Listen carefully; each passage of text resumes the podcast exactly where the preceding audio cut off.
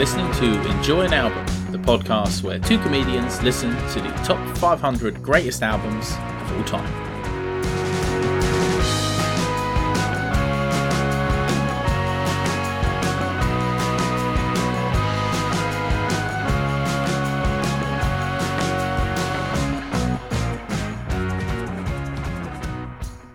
Album enjoyers. Welcome to the Enjoy an Album podcast with uh, Christopher MacArthur Boyd and Liam Withnail, two legends of the game, straight up inside your ears, talking about music and having a fun time whilst doing it.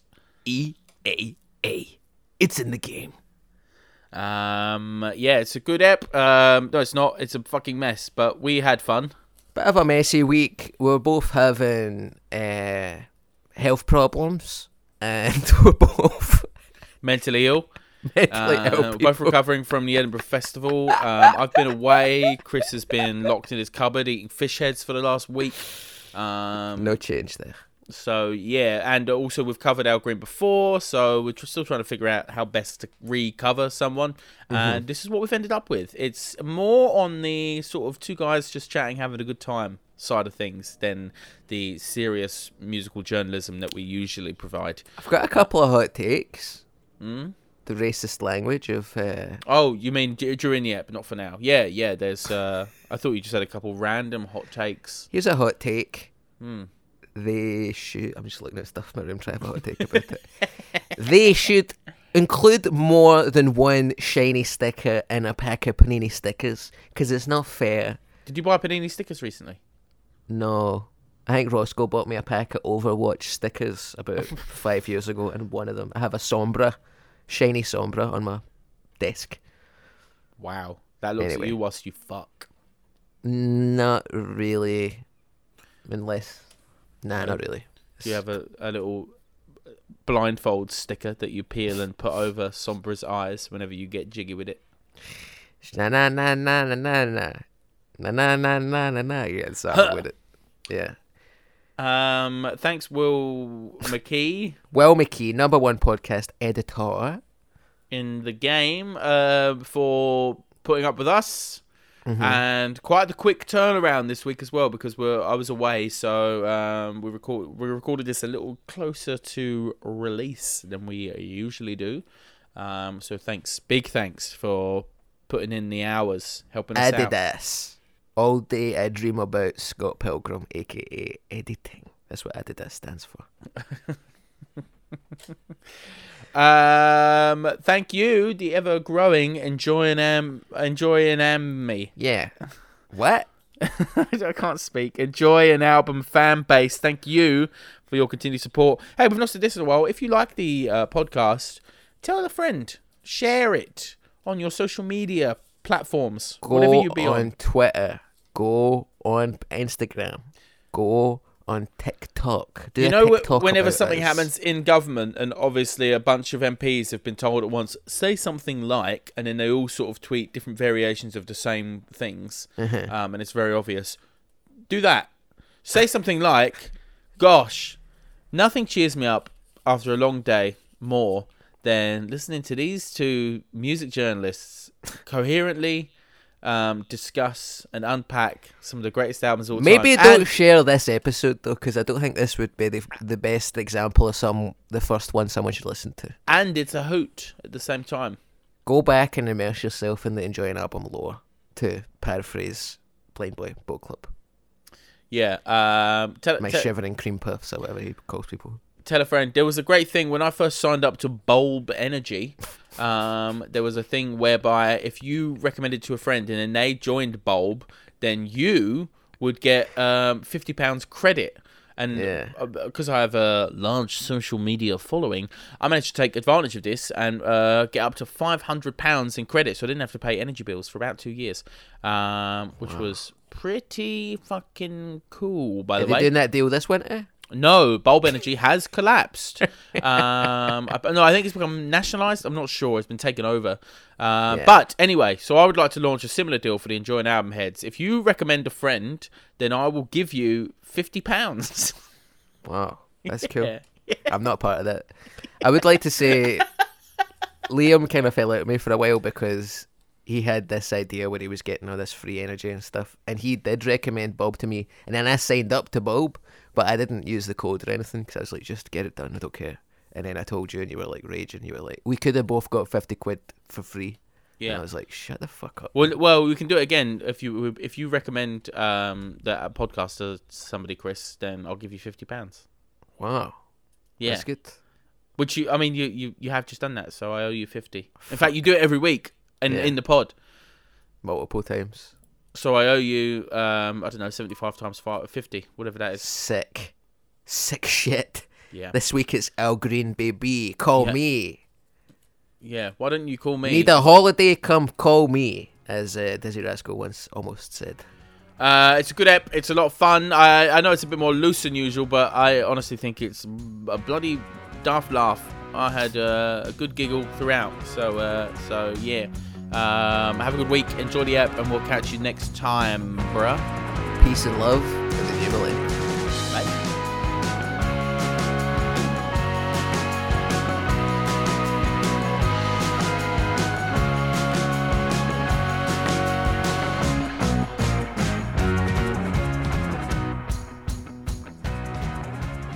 The day before recording this podcast, we learnt of the sad death of Our Majesty Queen Elizabeth II. At Enjoy an Album, we discuss the best way to continue after mourning such a tragic death, and we decided there was no better way to mark her great legacy than to spend an hour discussing Call Me by Al Green. Here is Rolling Stone's introduction. Just before you do that, I want to say, absolutely rocked by the events of this week. Mm. I still can't believe Shinzo Abe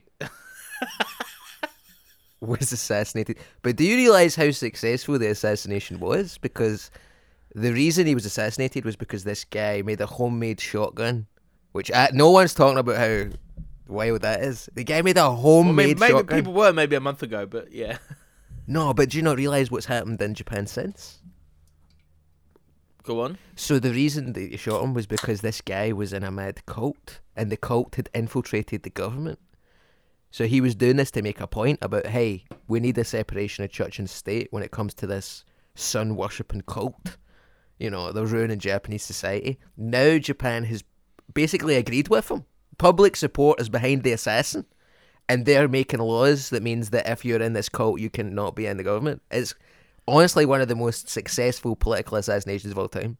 Imagine if when that guy shot Lincoln, everybody went, "Do you know what? Get the slaves back, man. Let's get them back." I don't want to imagine that, and I think it says a lot about you that you're enjoying that imagination. I'm not enjoying imagining that. That'd be terrible if that happened. This is like the opposite of that. This is like a class version of that, right?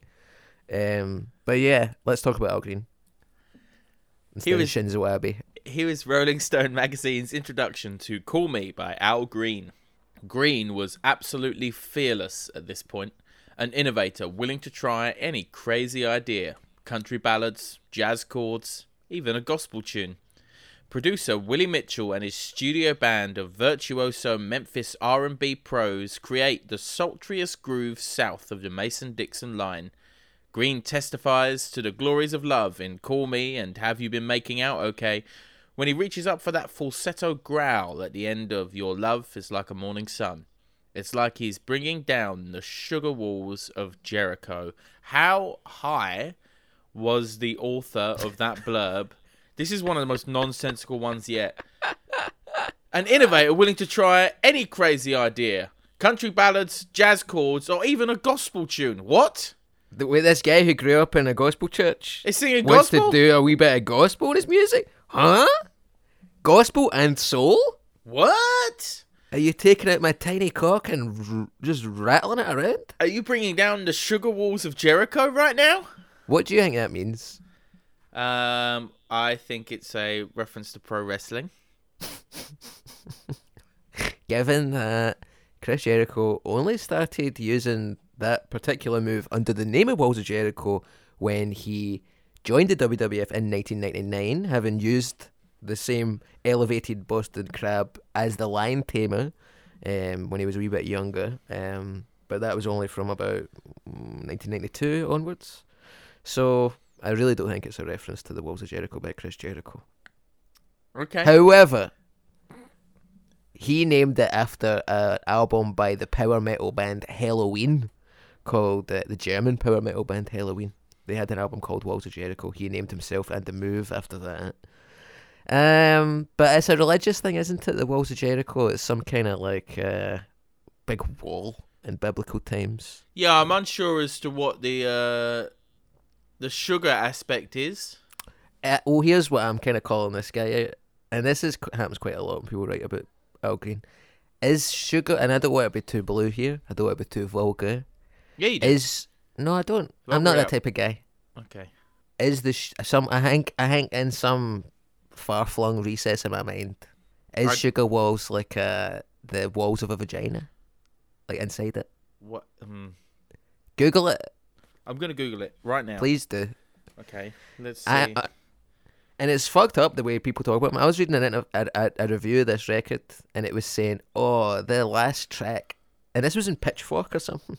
This is like a Pitchfork Sunday Sessions remaster review or something, and it was like, "Oh, the last song makes the elastic band in your pair of panties dissolve," and it's like, can you stop using the word panties? Because it's horrific. What does sugar walls mean? You found out? the vagina. Wow. There you go. Don't act as if your old dad's never seen a fanny before, alright? I have seen them. I've read about them. More more read about them than seen them, to be honest with you. But sugar walls. Yeah, I mean, no. so I, Sugar Walls of Jericho. That's actually quite clever, but because it combine it, it really talks about the paradigm within Al Green's music, which is that he is very much kneeling at the altar of Jesus and the Bible, but he's also kneeling at the altar of puss. um, Puss. yeah. So it's actually quite clever. But so what he's saying is there that when uh, it, it, the quote is when he reaches up for that falsetto growl at the end of "Your love is like a morning sun," it's like he's bringing down the sugar walls of Jericho. So what he's saying is when he growls like that, it makes Fanny's collapse. No, he's saying it makes God's fanny come. I mean, first off, all fannies belong to God. IMO. Patriarchal. I'm a feminist, Yeah, Um, sounds like and uh, yeah, I think we're I think we're I think we're singing from the same hymn book here. yeah. Okay. Pretty good blurb. Pretty good blurb. What did you know about Al Green before you listened to this record? well, funny you say that because we've already done an episode on Al- Al Green. Al is the first of our repeaters. So it's a tricky one, really, because we've got a few repeaters, uh, but they're normally people like the Beatles, the Rolling Stones, Bob Dylan, Marvin Gaye, of which there is a lot of biographies, um, talking points, information, interesting Classic stuff. albums, documentaries, you know, all Um, this type of stuff. uh, But and then I mean, even or even someone like to use the example of next week, we're doing Lucinda Williams, uh, her third album, self-titled Lucinda Williams, that came out in 1988. Whereas she has another album in the top 100, I believe it's number 87, and it's called uh, Car Tires on a Gravel Road or something like that. And it's like, oh, that was 1988, and this is 1998. So it's like you can talk about these two distinct periods in a life. Hmm. But last time it was Al Green's Greatest Hits, which came out in 1975 and had some of the songs on this album on it because this came out two years before that. So there's not really a. And all the same musicians are on this that were on that. The same Yeah. producers, Willie Mitchell, Al Jackson Jr. Yeah, so it's uh, so it means for the first time ever, really, there's there's gonna be no um secret posh show because we've already done it. Secret Posh Show, Six Secret Posh Show. You do it faster, it feels like Nash Show got no money. You got Dash Bro Secret Quizzo. What? That's right, it's Secret Quizzo. Huh? Huh? What? So I'm going to test you. You've just came back your holidays. Yeah, You're tired. Mm. You're j- you're J-legged. I'm j- man. Lisbon has the same um time zone as the UK, and are that has jet-lagged, really man. fucked me up. You know? Yeah. I'm, I've See, come when you back and I'm like, whoa, it's the same time as where I was, but I've travelled. Oh God, I'm tired now thinking about this. Here, did you know? I don't know if you know this, right? Because a lot of people I know don't know this. Do you know why it tires you to be on an airplane and to be on a train? Um, it's something to do with the recycled air or something. Him? No, idiot. No, it's, just had a guess. Is this a quiz?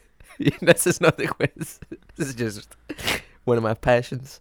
Um, so when you're in a plane or a train, the the carriage or the fuselage is constantly shaking about like that. Are you going to tell me this reminds you of being in a womb or something? No, it's not to do with being in a womb. Babies aren't tired. Well, some of them are when they've been doing stuff. But um, most of them. Babies are so tired when they do stuff, man. You ever seen a baby that's done stuff? And yawning all over the shop. Oh, I've spent so long putting a cube in a square-shaped hole. Shut the fuck up. No one's impressed by that. Go man. to You sleep. Go I to know, ra- I know ravens and crows that can do that, man. Right. anyway. so the reason you're so tired when you're in a, a train carriage or a jet fuselage is um, it's constantly shaking. And your body, as a human, you're a little monkey. Do you know what I mean? You're not used to being in something that's shaking. So you're the all the muscles in your body are constantly readjusting. Subconsciously, you're readjusting because you think you're falling out a tree or something. Do you know what I mean? Right. So like when you, if you're like nine out, I mean, I've uh, you've done that journey, haven't you? Like nine hours in a train to Cardiff, or like you know way down south, Cornwall yeah, I've done shit. long, done long train journeys before. You know, you you ache. I don't. I don't get as tired for train journeys. For flights, I always, I always fall asleep on takeoff, which makes sense That's sense. so cool. That's so cool. What do you mean that makes sense? The So what you scariest part. That's really shaking you about, so you're you're fall asleep. No, I'm not saying you're. No, I'm, it's like it aches your muscles. It's not. It's not like you're rocked to sleep Well, in that- a that is what happens, rockabye baby carriage. That is, I'm in a big tree and I'm in a little like b- blanket. I'm tied around a Okay. branch.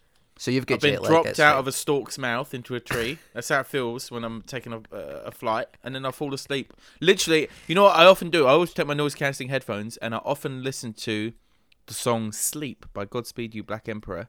Um, Do you and know, "Sleep" by the Smiths is one of my least favorite Smiths songs. great interjection. Yeah. And uh, I, it's a 20 minute song, Uh huh. and uh, I always fall asleep as the, before the plane is taken off. Basically, as it starts to move, I just pass out, and then when I wake up 10 minutes later, we're in the sky. That's so badass. When are we going to do an episode on you, Godspeed You Black Emperor? I would love to. I'm going to see them next week. They're playing Where? in Glasgow. They're playing at Barrowlands in Glasgow. Is there tickets left? No, no way. I don't know. would sell it. Maybe. Maybe. What day? On a, on a We're having an enjoy an album listener event party. If you can get tickets to Godspeed You Black Emperor, me and Chris will be there. We'll all hang out beforehand. We'll do Godspeed karaoke. Is it on Thursday? Why don't let us sleep on the beach anymore? They don't let us sleep on the beach. Back back in the day, people Oh, let us sleep on the beach. Coney Island. People used to throw hot dogs at me when I was sleeping on the beach. Mustard on my hair. Not anymore. They don't. They don't put mustard in your hair anymore. And then twenty minutes of hard rock. Um, I went to see a uh, post rock band in Lisbon.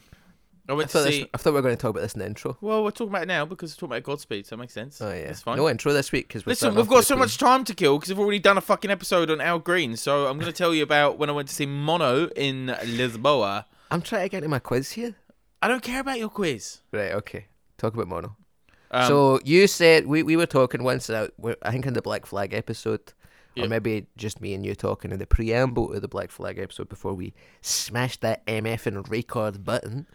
Um, and I was saying, what what is the heaviest band that you like? Because you don't like Metallica and you don't really like I, Black I- Sabbath. I don't dislike these bands. I just no, you just don't know them. You haven't Yeah, experienced yeah, them. You haven't yeah, tried okay. them out. Yeah. I didn't say you disliked them. I said you didn't like them, and there's a difference. This is how I talk about Beetroot. It's not that I dislike Beetroot. It's that I don't yet like it. There's a difference. Right, When are okay. people going to fucking understand this? Well, well, because you're using the English language in a way that no one else does. You should say um, you're not into. That makes much more sense. You're not into Black Sabbath. I'm not into Black I- Sabbath. Do you like Black Sabbath? N- no, I've never listened to them. So you don't like them? No, I don't like them. You don't dislike them? No, I don't dislike them. I don't like them. when are people gonna fucking get this, man? Anyway, so I think Mono is probably one of the heaviest bands that I uh, that I do like. Yeah, they're kind of like heavy And have you listened to them? post. I've listened to a wee tiny bit of them. Mm. Um, you like Boris as well, don't you? I don't know who, who that is. Oh shit! I think every time you've said mono, I've been thinking about Boris. It's I- another Japanese I heavy think- rock band. I think about Boris every day. Listen, when I left for Lisbon, this country was in safe hands with our Boris Yeah. and Queen Lizzie, and I've come back, and it's Truss and King Charles. Hey, uh, t- is, wait, we do a joke. Uh, God save the King. If I wanted to sing about two things I don't believe in, I would sing "Love and Happiness" by Al Green.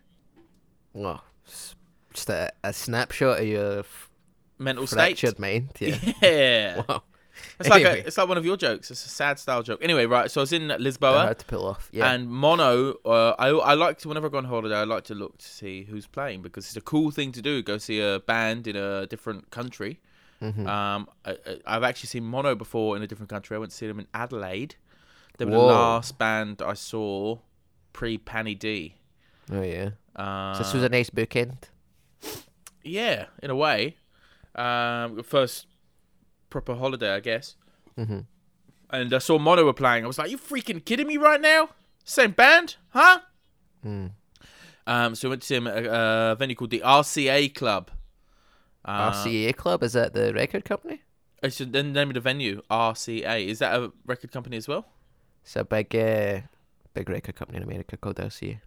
I doubt it's the same. No, it probably means like. Uh, does Lisbon have a name for their city that only they use? The way that like Lisboa. you know how we call them Germany, but Germany calls themselves Deutschland. Yeah, they call like- themselves. It's Lisboa.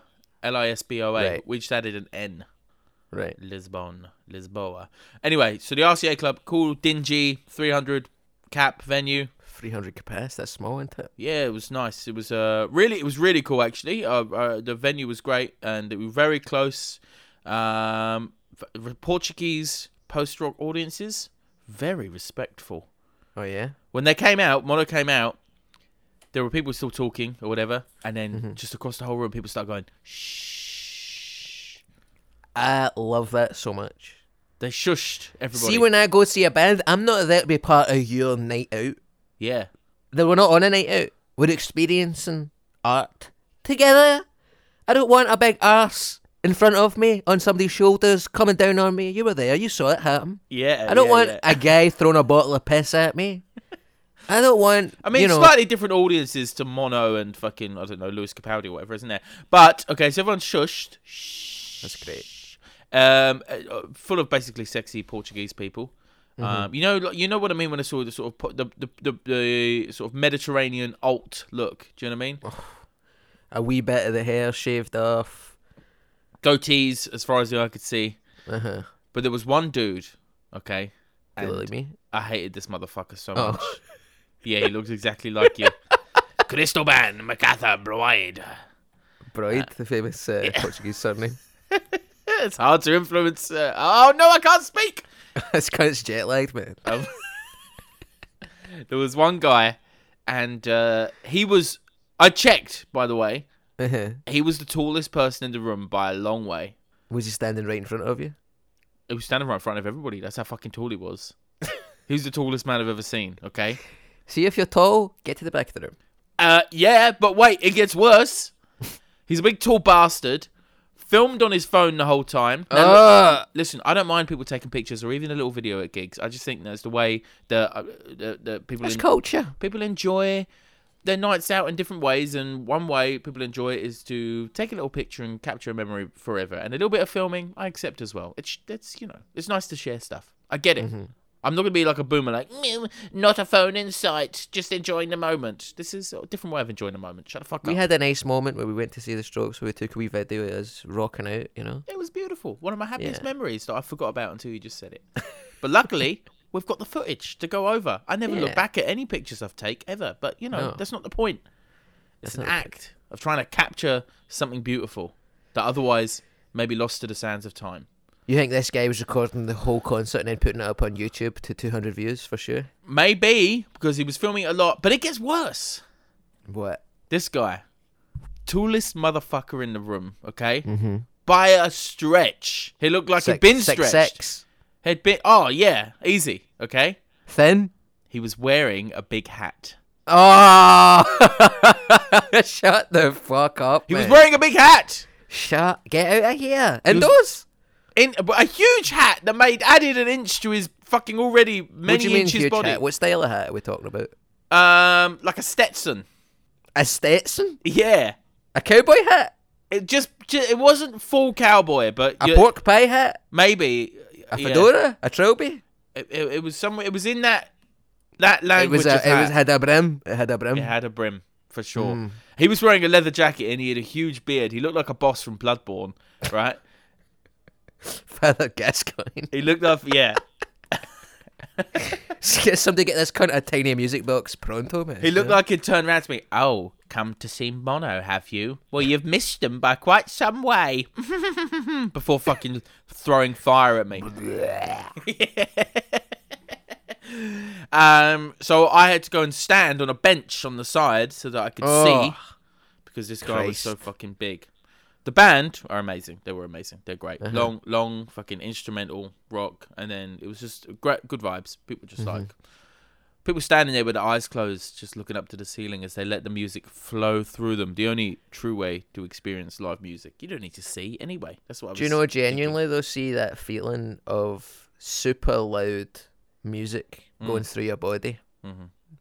It sounds pure wanky, but there is genuinely nothing like it. You can't recreate that in your headphones. Even in a car with the volume up, I'm talking about being there Oh yeah, and you feel the, the, bass drum. I remember I went to see Gojira when I was a teenager, the French uh, progressive death metal band, and the the bass drumming. I, I couldn't walk afterwards. It was like I'd been shagging for weeks. How old? How old were you? I mean, I was a virgin when this happened. Right? Yeah. No, what? Yeah, I was. Yeah. Uh, but I genuinely felt like my knees were jelly after because of the bass drum. Yeah, it was great. So, um, enjoy an album party at Godspeed, followed by Godspeed karaoke. Um, Sunday at the Barrowlands. Check it out. Sunday, Sunday night. I think it's Sunday Sunday week.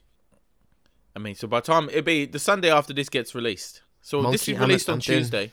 I'm doing Monkey Barrel. I can't do that. Yeah, I've actually Mm. taken the night off to go and get my. You kidding on? I'm doing it. You're not doing it. Well, yeah, I'm going to see Post Rock Pioneers, Godspeed You Black Emperor at the Glasgow Barrowlands. That's sick. Good on you. Good on you. Second time I've been to see them. I'm sure I must maybe I told the story before. Um, when I'm we in. went, I'm in Dublin next Thursday. I might go try and see a band then. when I went to see Godspeed before, Mhm. um, I was with my lady wife, who at the time Yeah. was working for a um, sort of Norwegian outdoor company, and uh, she was supposed to send um, a series, a packet of knives off for delivery to another country. Um, that's what they sell. They sell. They're still like camping gear, so they have like proper outdoor like knives for like fucking I don't know sharpening, felt sharpening twigs. fucking deer's neck and yeah, stuff. sharpening bones to make uh to make drumsticks. You know that sort of thing. I don't know what people One, do. one of those types. Have you never played Red Dead Redemption 2? Uh, yeah, I sure have. The amount of shit you need to do a knife in that is unreal. Anyway, She um forgot that she had these uh, knives in her bag, and then tried to get them into the O2 ABC, and they were Yeah. like, uh, "What's in the uh, What's in this package?" And she sort of realised she couldn't say. she sort of realised she couldn't say, "I've got a bag full of knives." yeah. So she said, "Uh, I can't remember." And they went, "Well, we can't we can't let you in with that in case it's a bomb."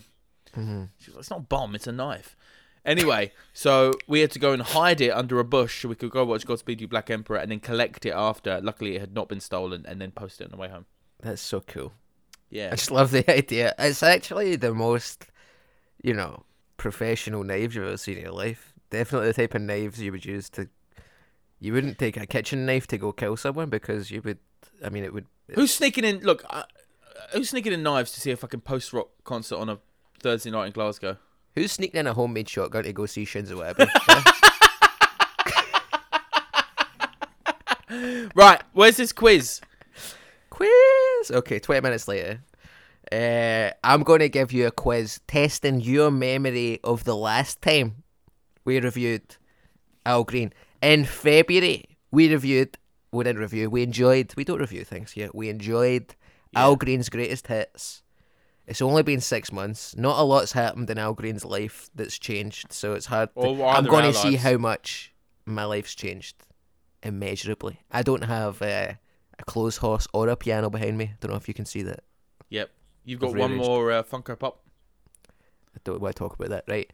Al Green quiz. As you can see, the Funko Pop is not behind me. Uh, okay.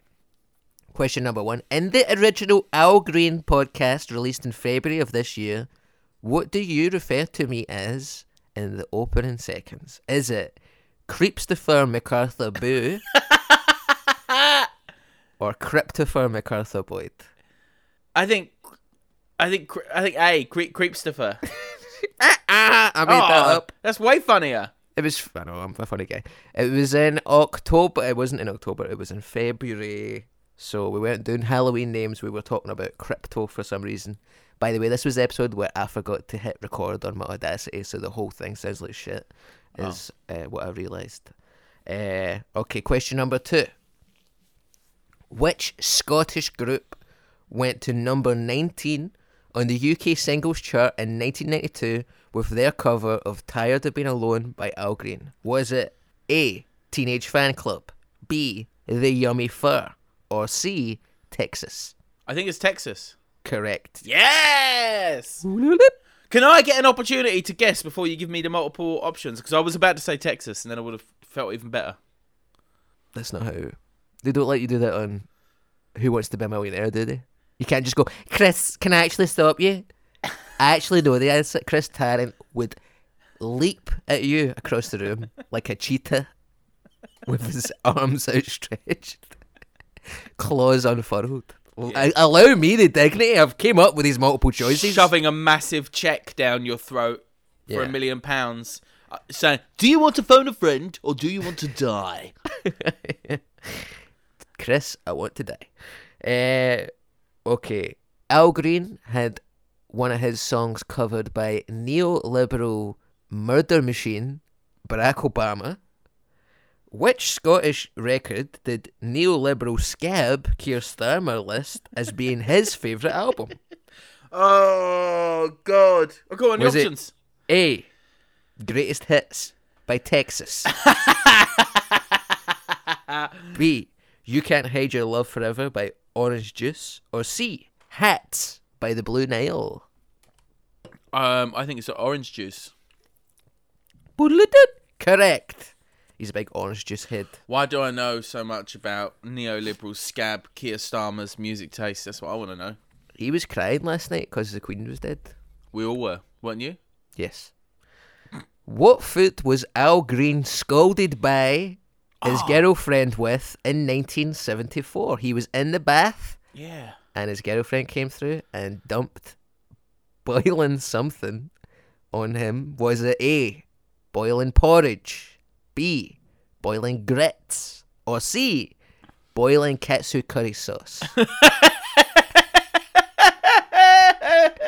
it's porridge. I remember it's porridge.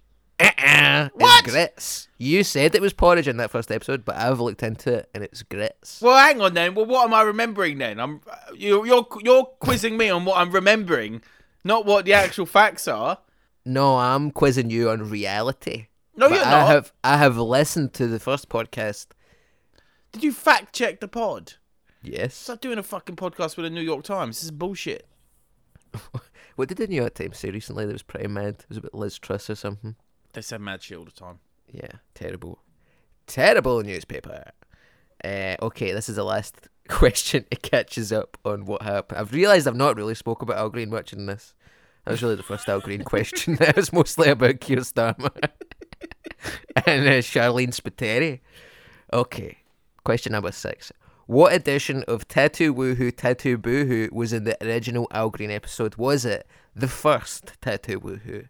Was it the second Tattoo Woohoo? Or was it the third Tattoo Woohoo? Ooh, Tattoo boo. That's a good. That's a good question. That's one for the real enjoying album heads. It's one for the serious heads out there. Whoa. I reckon it was the first. No, Sinead O'Connor was the first. This was the ah, second. Of course. Why would you start? Why would you start with someone who doesn't have tattoos? but it does feel like the kind of stupid thing you would do.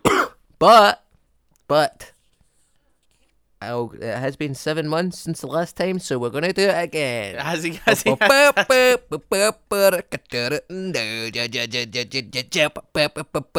Uh, with two guys reviewing tattoos, we're gonna Google image searching and we'll choose if it's tattoo woohoo or tattoo boo. We're judging the ink, yeah, that's what we do. Do do do. Full sleeve or face tats, a big skull or wing. Best you pick the design, is it bad or just fine? A dragon or a skull, pretentious or no, you cannot hide, and we will decide if it's tattoo woohoo or tattoo boo hoo, yeah. Al Green still has no tattoos. Okay. He hasn't got his first tattoo as a 70 year old pastor. When did you like? When did you check that? Just last night. Well, I looked this morning. He has uh, R.I.P. Queen Elizabeth II tattooed on his left ass cheek. That is so cool of That him. is very respectful. I like it a lot. Um, have you learned anything about him since the last one? Have you heard anything about him? Um, I've learned that he has an album called Call Me. Yeah. Um, Call me. That's the one we're talking about. 1973's Call when Me. I think of Call Me, I think of Call Me by Blondie. Call me. Oh, call me. Call me anything you like. Great song. me. I love Blondie so much. Is that the words? Call me anything you like or anytime you like? Or is it like both? Um, I, th- I I don't know. Because then I know there's a Frightened Rabbit song where he goes, "Call me." He's, he does that exact kind of not joke, but that kind of thing where he's like, "Call me, please, call me, anything you like, just call me." It's like, oh, Yeah, it's cool. cool. He's his girlfriend. Bl- Blondie also, uh, uh, she says, talks about calling me on the, the telephone as well. Why don't you call me on the telephone? This is what's so great about Hinge. You know, she would have to call him first. Yeah. I think I don't think that's Hinge.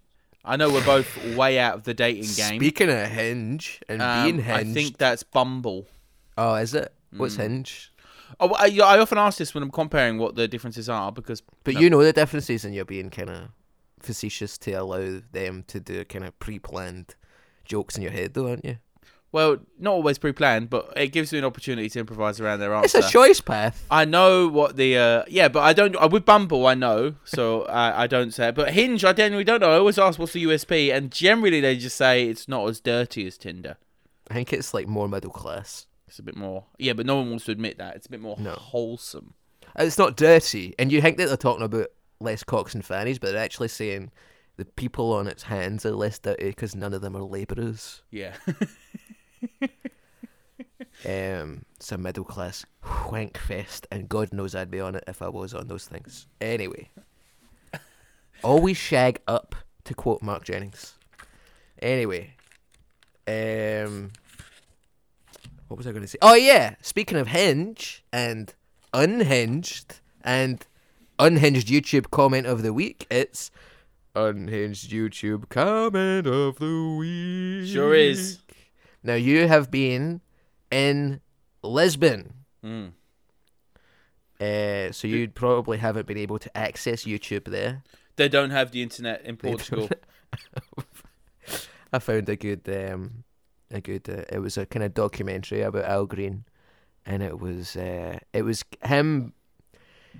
It's him kind of talking about how he became a religious person, right. and it shows you footage of him being like a pastor. This is something we covered uh, for but anyone who maybe hasn't listened. You know, Al Green, he he was a sinner. He was a bit of a he was a bit of a bad bitch, and uh, then he had a few sort of rock bottom moments. It became a pastor, turned to one of my yeah one of my quiz questions i just realized i forgot to write it down it was going to be what did al green throw his secretary through was it a glass window was it a glass door was it a glass door on a ferris wheel uh, but i thought oh, that's kind of bang out to make fun of stuff like that. So I just left it out. I'm glad, I'm glad you left it out. That'd be insensitive. it was a glass window, I think. it was a glass door. But And, but I, um, well, same.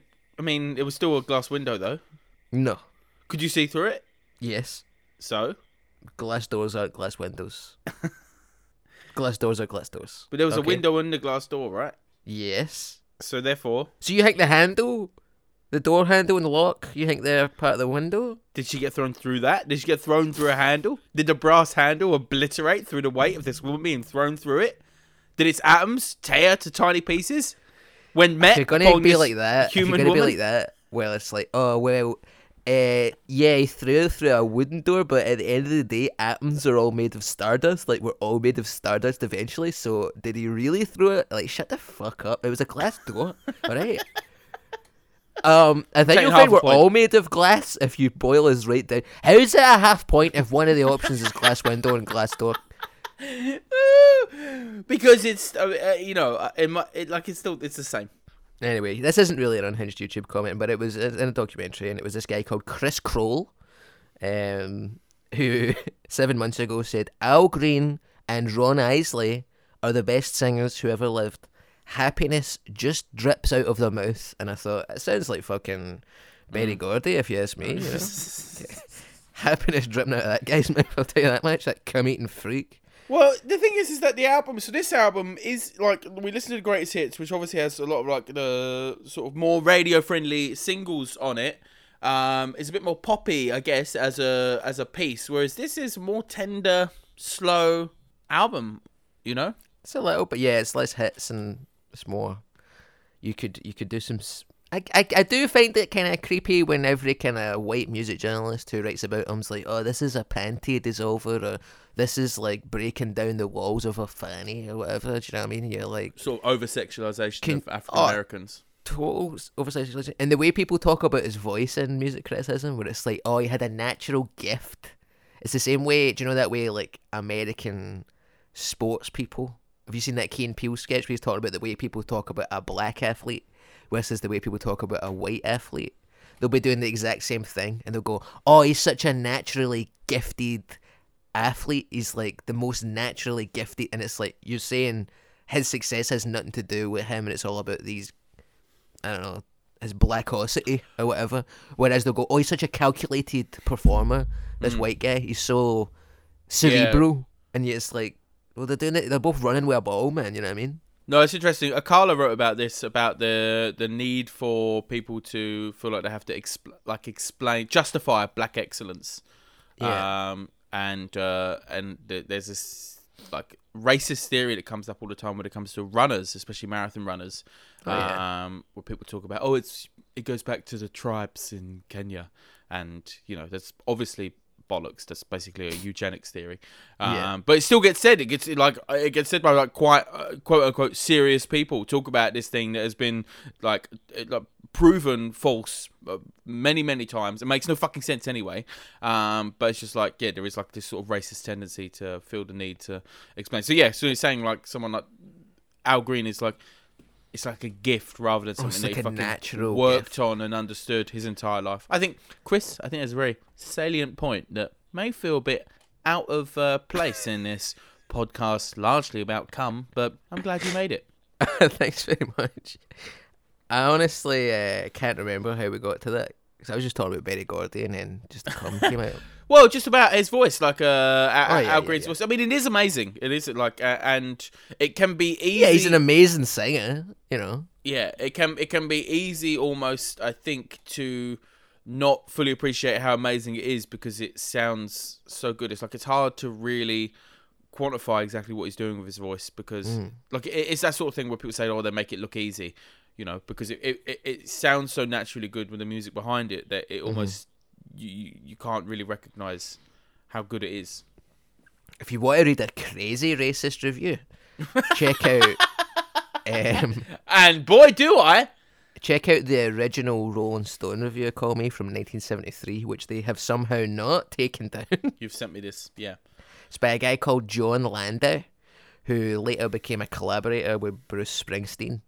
where he reviewed a Bruce Springsteen record and said it was one of the best things he'd ever heard. And then Bruce Springsteen read this, started jacking off to the thought of it, got Jon Landau to come and work with him on a couple of albums, which I guess is the dream of these fucking blub writing freaks. That you would Absolutely. Frustrated critique a band, yeah. yeah. imagine if like you got a, a review off a Katie Copstick and then you contacted Copstick and went, "Hey, Do you wanna, Come do you down to the a double club. act? big time." Anyway, uh, I, She's I a found racist as well. talk to Roscoe about that one, me. Um, I've never been reviewed by her, so I'm still waiting to burn that bridge when she gives me a two and a half star for some incredible show I did. Uh, another crazy YouTube comment I heard was um, I found it. I sent this to you as well. It's the it's the YouTube video for UB40's cover of "Call Me." I'll Can I just can I just say Uh-huh. you sent this to me at I think quarter past three last night and said good night brother with no context. So I didn't click on it because I didn't want to listen to UB40 at that time. I was ready to go to bed. So I didn't I did I haven't heard it and I haven't read the comments.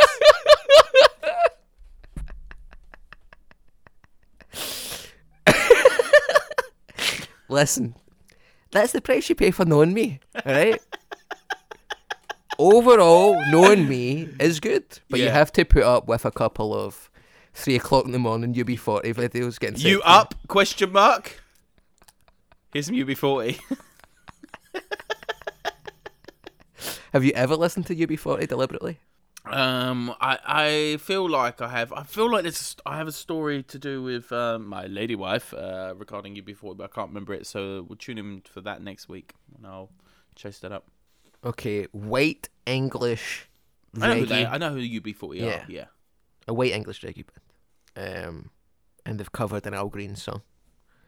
And one guy said, uh, "This is nearly as good as the Al Green cover." right. That isn't the unhinged comment. The unhinged comment is the response. A guy called H, not sure if it's the guy for Steps. H, nine months ago, said UB40's version is much, much better. It's what made them so brilliant and unique that they could take anybody's music and make it not so much their own, but make it better. The young generation just don't get it. It's like, what are you talking about, young generation? This is You 19 UB40 fans like yourself. yeah. Yeah, like me. a guy called Kudzai Nadala said, I first heard this song, talking about UB40's cover at Al Green. I first heard this song sitting in the back of my dad's Toyota Cressida back in, in 1989. This song is my all time favourite childhood memory back in the day when we had pen pals, when milk was delivered to your doorstep. When kids jumped rope in the street and on hot days cooled down with the hose pipe before taking a ride on their BMX bikes round the block. Yes. Those were the days. You can still do all those things, mate. All of those things still happen. you can do them all. Literally every single one of them. You just can't do them with kids. Yeah, you are a paedophile, could say. Nadala. Sitting on the back of my dad's Toyota, Toyota watching Why? the kids. Why are you singing Otis Redding? because he said sitting on the back in there, and it made me think of it. Oh, okay, okay, okay. Uh, there is a- almost There was, sense. there was, yeah, yeah, it does make sense a bit. I found this. It's not really an unhinged YouTube comment. It's more of a heartwarming Reddit post. You Okay, that? good, good Reddit. good Reddit post over here. A guy called Tiger Claw. Eight years ago, although I checked, he's still very uh, uh, active in the on Reddit, Reddit. community. On the Reddit community. Sorry, my own fucking joke. I'm fucking up. Right. Hmm? Tiger Claw from Kenwood said this. He said, For me, and he's talking about Call Me by Al Green. He said, For me, this album has a story. Six years ago, just as the Great Recession started, I got a job in a warehouse where I was supposed to be dealing with customer service. Instead, they had me do shipping, receiving, so I would get to know the business. After my first paycheck, I got myself an iPod Classic as a reward for securing a new job. Well, as it turns out, I never got to do customer service. For a solid month, I was doing shipping receiving, and since I knew nothing about that line of work, nor was I physically fit enough to deal with large containers eight hours a day, I'd been a desk jockey for my whole professional life. I sucked. The warehouse fired me. Instantly, I became desperate for money, and that iPod Classic looked to be a terrible mistake. My girlfriend, however, insisted that I not sell the iPod Classic, and she fronted me $200 to help me survive the next month. Thankfully, I secured temp work in a jiffy at a government agency where I had to hunt down files. An MP3 player was a requirement for anyone to get through the day. I loaded up my iPod with several albums from the 70s and 80s. One of them was Al Green's Call Me, and it was like salve for my soul. I didn't know if I could secure money the next month, but at least in that moment, everything was okay. For two months, Al Green kept me motivated. Even though I was in a state of flux, I still had my girlfriend, I still had shelter, and I still had that iPod Classic. Wish I could tell you that things immediately got better afterwards, but I'd be lying. A few professional opportunities got dashed, my dire straits got more dire, and eventually I got so badly injured I had to apply for disability. 2008 was the worst year of my life. but you know what? Things did get better.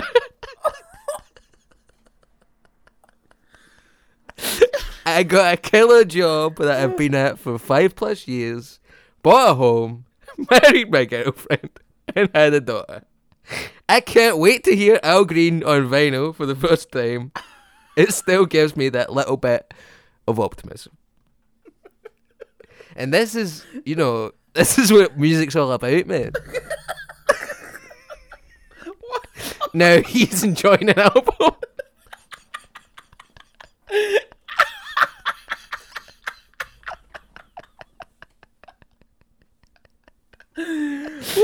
Alright. That's enjoying an album, man. Bring him That's to the it. next live show. That's what I say.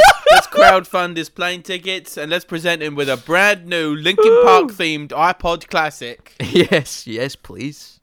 Wow, well, God bless him. That is nice. Uh, I, That is I, I, I hope that the laughing was not um, is not misconstrued as laughing at this poor man's unfortunate series of events.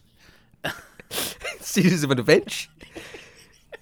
Lemony Snicket's a series of unfortunate Avicii. All right, bro. Avicii's dead. Actually, kind of fucked up. You bring that up. anyway, Well, that's listen. Music gives people comfort, and uh, Yeah. and and so th- that for that reason, some albums have a very special place in. They do evoke things. You know, someone says now, go, "Oh fuck, that was the album that I listened to this summer." Be that for a good reason or sometimes a bad reason. And um, did you have any songs that got you through August? A very Oh. stressful month. Do you have any songs that were like your rock? Well, no, because I was listening to what we had to listen to for the podcast. Listen to Linkin Park. It's just it's totally this podcast has totally destroyed my music listening for recreation ability. Now it's all Yeah. work. I have I have isn't monetized work, this is for fun. no money um, every single enjoyable thing in my life. Video games, you Twitch ruined them. Music, you've podcasted ruined them. Laughter, that's genuinely your hustle. Yeah, yeah. You're like Al Green in the Bordello as a teenager, punting his ass, and hmm that's it, really. Um. So this album, um, so it, it, it it's seen. People speak about this as if it's his best, like his his this is magnum opus, right? That's Uh, what people say, yeah. But there are higher albums than this by him on the list. There's another one. We've already had the greatest hits, and he's got another one really far. I don't know Yeah. what that's called. Um, I, th- listen, I've been getting into country recently, and I couldn't help but notice that uh, there's a couple country songs on here. There is two country songs. You've got I'm So Lonesome I Could Cry by Hank Williams, who will appear on the list. Didn't Number actually write 100 that. Didn't actually write that song though. What? He didn't write that song. Yeah, he did. No, he didn't. Why does it say Williams in the fucking liner notes? Um, Wait a minute, I'll go get my limited, well, not a limited edition, original pressing 10 inch LP of Hank Williams.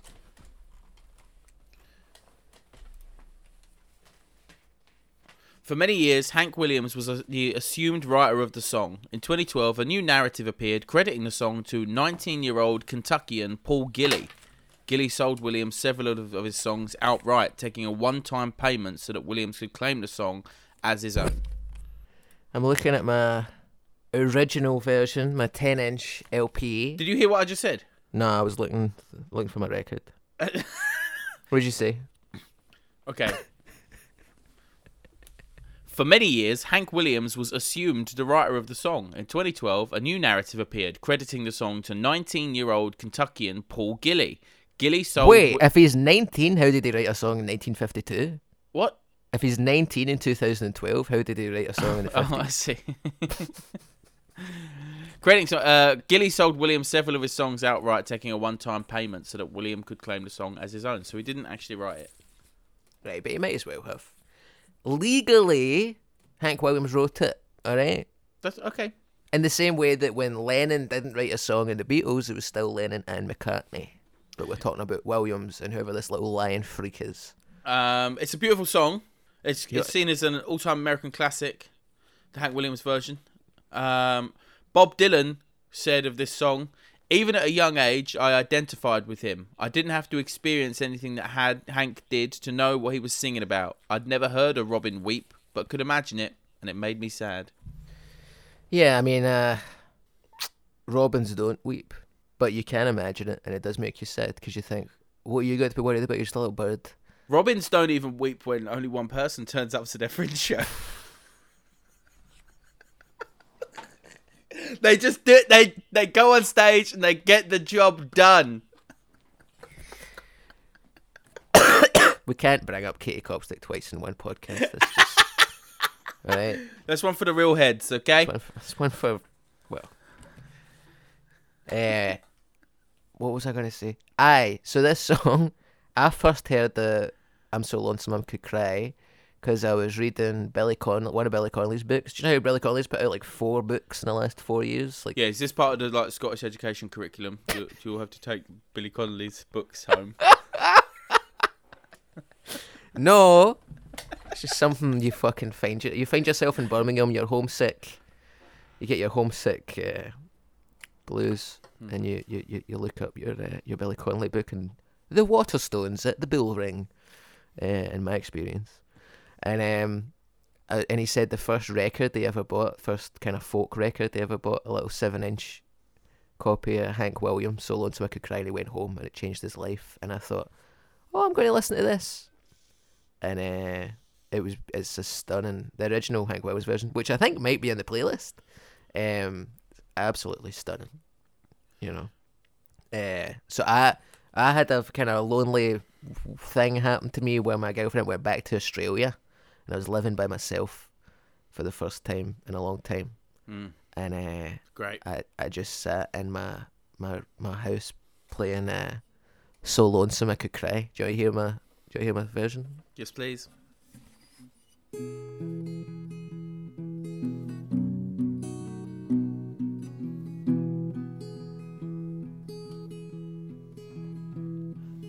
Hear the lonesome whippoorwill. He sounds too blue to cry.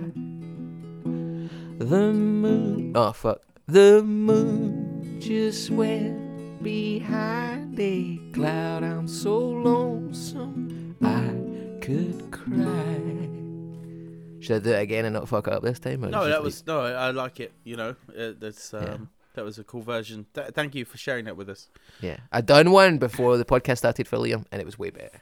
And he was genuinely shocked how good it was. Um, I'm so lonesome I could cry. I do just think, just let yourself cry, man. Come on, this is a song about toxic max- masculinity. It's him saying, "I'm so lonely, I want to cry, but I can't cry because I'm a fucking man." I'm showing you a picture of the guy. Do you look like a crier to you? Smiling, he's smiling. Looks like a happy guy.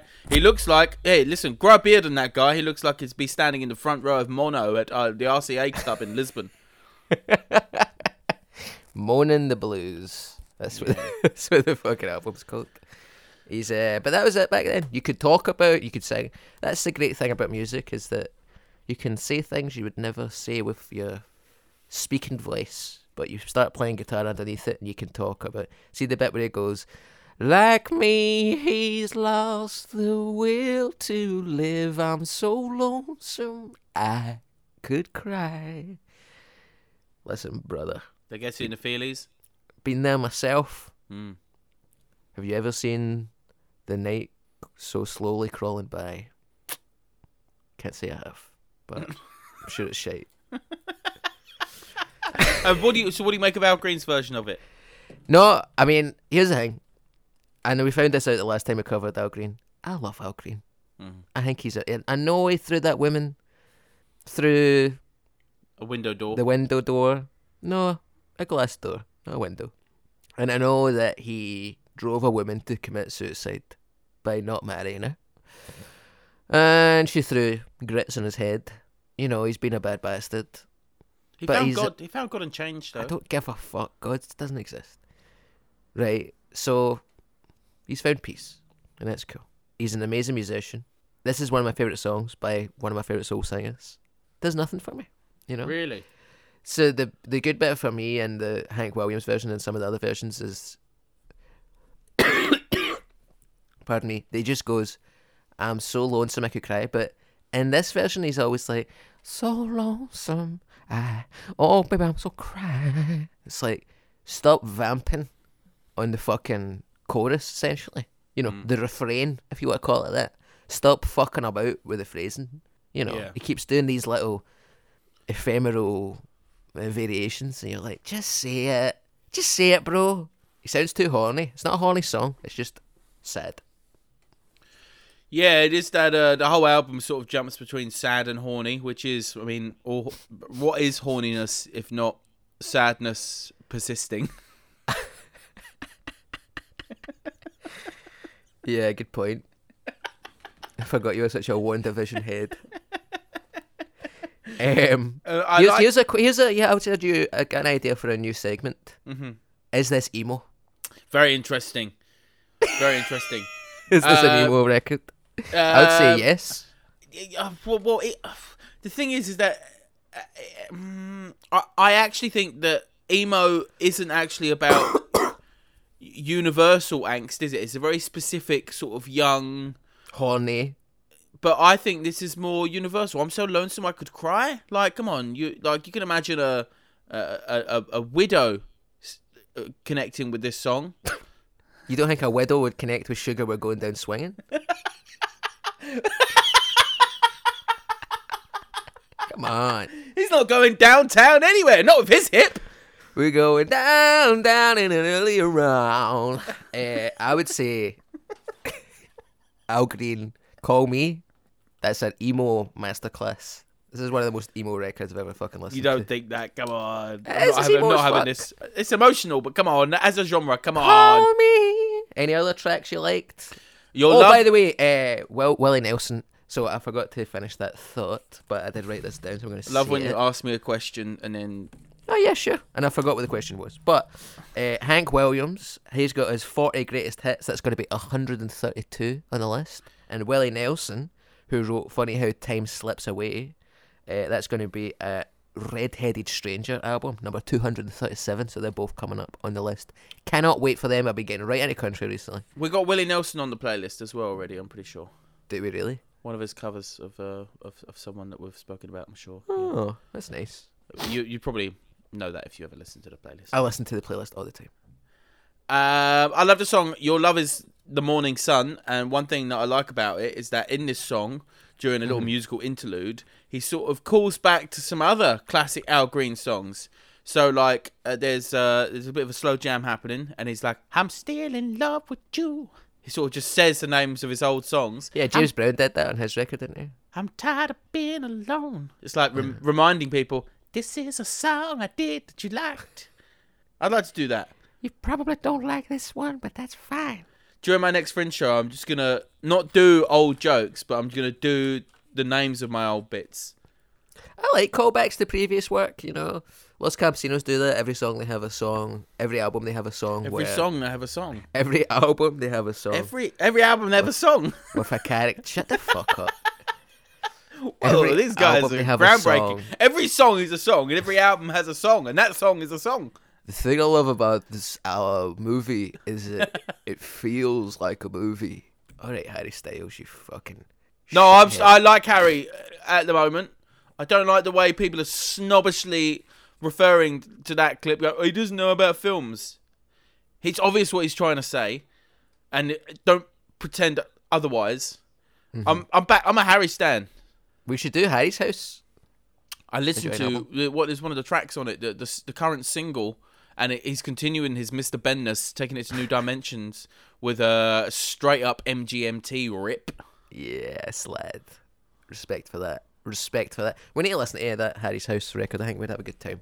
That was one of our most listened to episodes. I think, wasn't it? People love Harry Styles, and and the way that people are t- talking about him being a big big dummy for not using the correct film knowledge. I think it's fair enough to attack him for being fake gay. Sure. is that what we decided? That's cancelable. That's, that he's doing that. Yes, it is. it's fucked up how he's pretending to be gay I'd like to take a moment right now because he's wearing apo- loose trousers. Come on. apologize to the uh, Enjoy an Album heads for the complete fucking mess that this episode has been from start to finish. This is what happens. We've had 20 minute deviations about nothing. I'm hoping It's a flawed concept. It's a flawed. This podcast is a flawed concept. We're going to have to talk about the Rolling Stones five times. We're going to have to talk about Kanye West five times. And we're going to have to talk about Al Green three times. We're going to have to talk about Lucinda Williams three times. Two or twice. I mean, we've already fucking spoke about her briefly once. So, at the end of the day, you know, you've signed up for this. You and me and the listener, you've signed up by clicking play. You've you've entered into a contract with us. Fucking shut up. Anyway, Any other songs you liked on this album? yeah. uh, funny how time slips away. I really enjoyed that, and I recognised it, and I looked it up.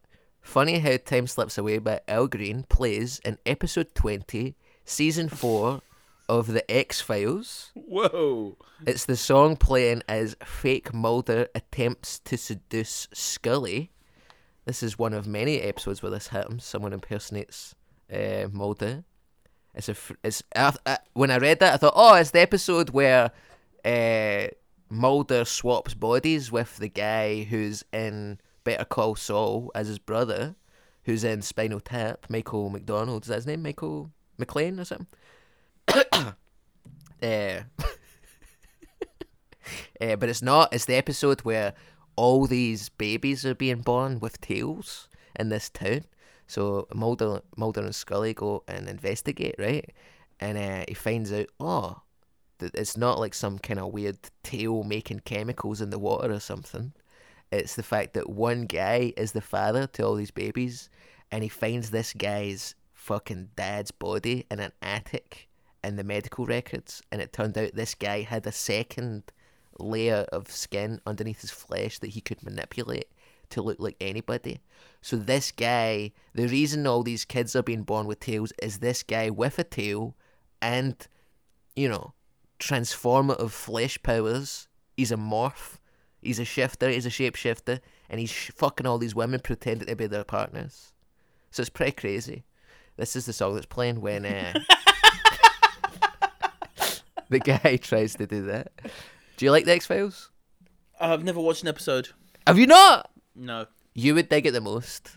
Do you think? It's it's like uh, Twin Peaks, but without all the interesting stuff. Oh, it sounds great. if you just like two two guys showing up, it's kind of heavily influenced by Twin Peaks, and it com- comes across the first couple of series. Then it gets bogged down in the mythology of the show, but every all the Monster of the Week episodes are pretty class. Um, so, d- did you enjoy an album? Not yet. Actually, yeah, go for it. Did I enjoy an album? Yeah, I loved it. Um, obviously, it's been a weird week. We don't have anything to say about Al Green. You've been in Lisbon. Um, I've had a throat, a chest infection the last couple of days, which is why I'm coughing so much during this. Um, the Queen has died, and I'll be honest, uh, I'm still not. O- I'm still not yeah. over Shinzo. You Yeah. know, I'm still. Ab- I'm still Abe pilled, to be honest with you. That's so becoming increasingly clear. Um, yeah, it's uh, sorry. What are you saying? it's uh, it's a good album. I wish this had been the first Al Green album on the list. Yeah. Um, and given us more to sort of discuss. Um, it is interesting. I like that there's a couple country ballads and a couple a- AG originals. Um, the, uh, the, the the the music's great. It's uh, it's smooth soul, baby, with a with a lot of heart. Packs a bit of punch. Uh, Here I am, baby. Come and take me.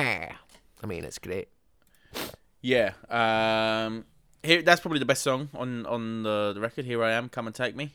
and the title track is pretty sick. Call me. The last call track kind of sucks, where he's like, Jesus is waiting, and it's like, bro, you have enough time for talking about Jesus I think it's a good end. when you become a pastor. All right, he didn't know that at the time. He didn't know he would become a pastor. I think it's a good ending track. Jesus is waiting. I think it's a good um, way to wrap things up. Um, Stand up as well is could be seen as a little precursor to uh, what's going on by Marvin Gaye. Could be seen as a Uh, precursor to his uh, stand-up comedy career. Yeah. Uh, we all remember when Al Green won the Perrier. It's Al Green live at the Rotunda Comedy Club. great, What's that great music lost completely bootleg there of uh, Al Green doing jokes about Greggs sausage rolls to uh, a baying Glasgow crowd. I'll tell you what. See, when I was watching, uh, he kind of does a wee funny thing when I was watching him be a, a pastor, where he's going, and we know that our bodies are 90% water. And we know for a fact that Jesus could turn water into wine. We know Jesus could turn us into wine if he wanted to. And I was laughing, man. That was quite a funny wee bit. He was, I think he was being serious. But uh, I- oh, imagine like I mean, That you're sounds like it'd be on a sort of uh, like divorced fifty-year-old woman's fridge magnet. Do you know what I mean? How would you feel as somebody in recovery if Jesus turned you into ninety percent wine on the spot? It's fucked up, man. But I feel great. I'm gonna feel terrible in the morning, but right now, You ever had one of the hangovers where Jesus has turned you into wine? no, no one's okay. Every week we. Uh. Hey, did you enjoy an album? I Uh, did. Yeah, I did. I I, I listened to it um, whilst uh, traveling in an aeroplane after I listened to Godspeed You Black E- Emperor um, to um, drown out the screaming toddler um, who was uh, playing very loudly in front of me on my Ryanair flight, and uh, and the combination of my noise cancelling headphones, Smooth Soul, Al Green, Call Me, um, buckling under the weight of this young girl's uh, loud playing made for quite an interesting experience. Uh, one that I would not recommend. Um, I thought however, these- I thought you recommended these noise cancelling headphones to me. Oh, they're great. Wear them on the train. Don't hear anything. Yeah, I could not hear the plane taking off. I could, however, hear the screech of this four-year-old uh, begging her mother to play with her. So that's that's how powerful they are. Um, a plane taking off is uh, a, a noise that can be handled, but um, an unhappy four-year-old cannot. Um, however, that experience was not completely ruined. I still enjoyed listening to the album. Um, I've listened to it probably a, a lot actually. It's a very album. Very. It's a very album. I think It's one of those albums where you listen to it and you think, "This is an album." This is a very album. To quote Harry Styles. Yeah. Uh, every week we add two songs each to the ever expanding Enjoy an Album companion playlist. That's right.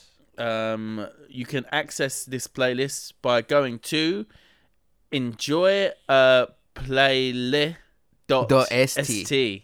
You can access the playlist. The Spotify one is updated more regularly than the Apple Music one. The Apple Music is a fan uh, ran. It's fan ran. So ran. it's fan ran by Fan Dan. sorry, I'm fucking dying here. Uh, it's a fan ran playlist, but you can access it and also the Spotify one, which Liam updates every week. Uh, playled.st. No, enjoyaplayled.st is the website you can access to access the playlists. I feel like I did just say that. Um, but thanks for saying it in a more long-winded way and coughing in between. All right, shut up. Right. So, um, which songs we're gonna add one uh, from the album and one inspired by a chat, or maybe the week's events. What is your um? you're not going to put "The Queen is Dead" by the Smiths on, are you? No, please. You Right, think me that disrespectful? You think me such a knave?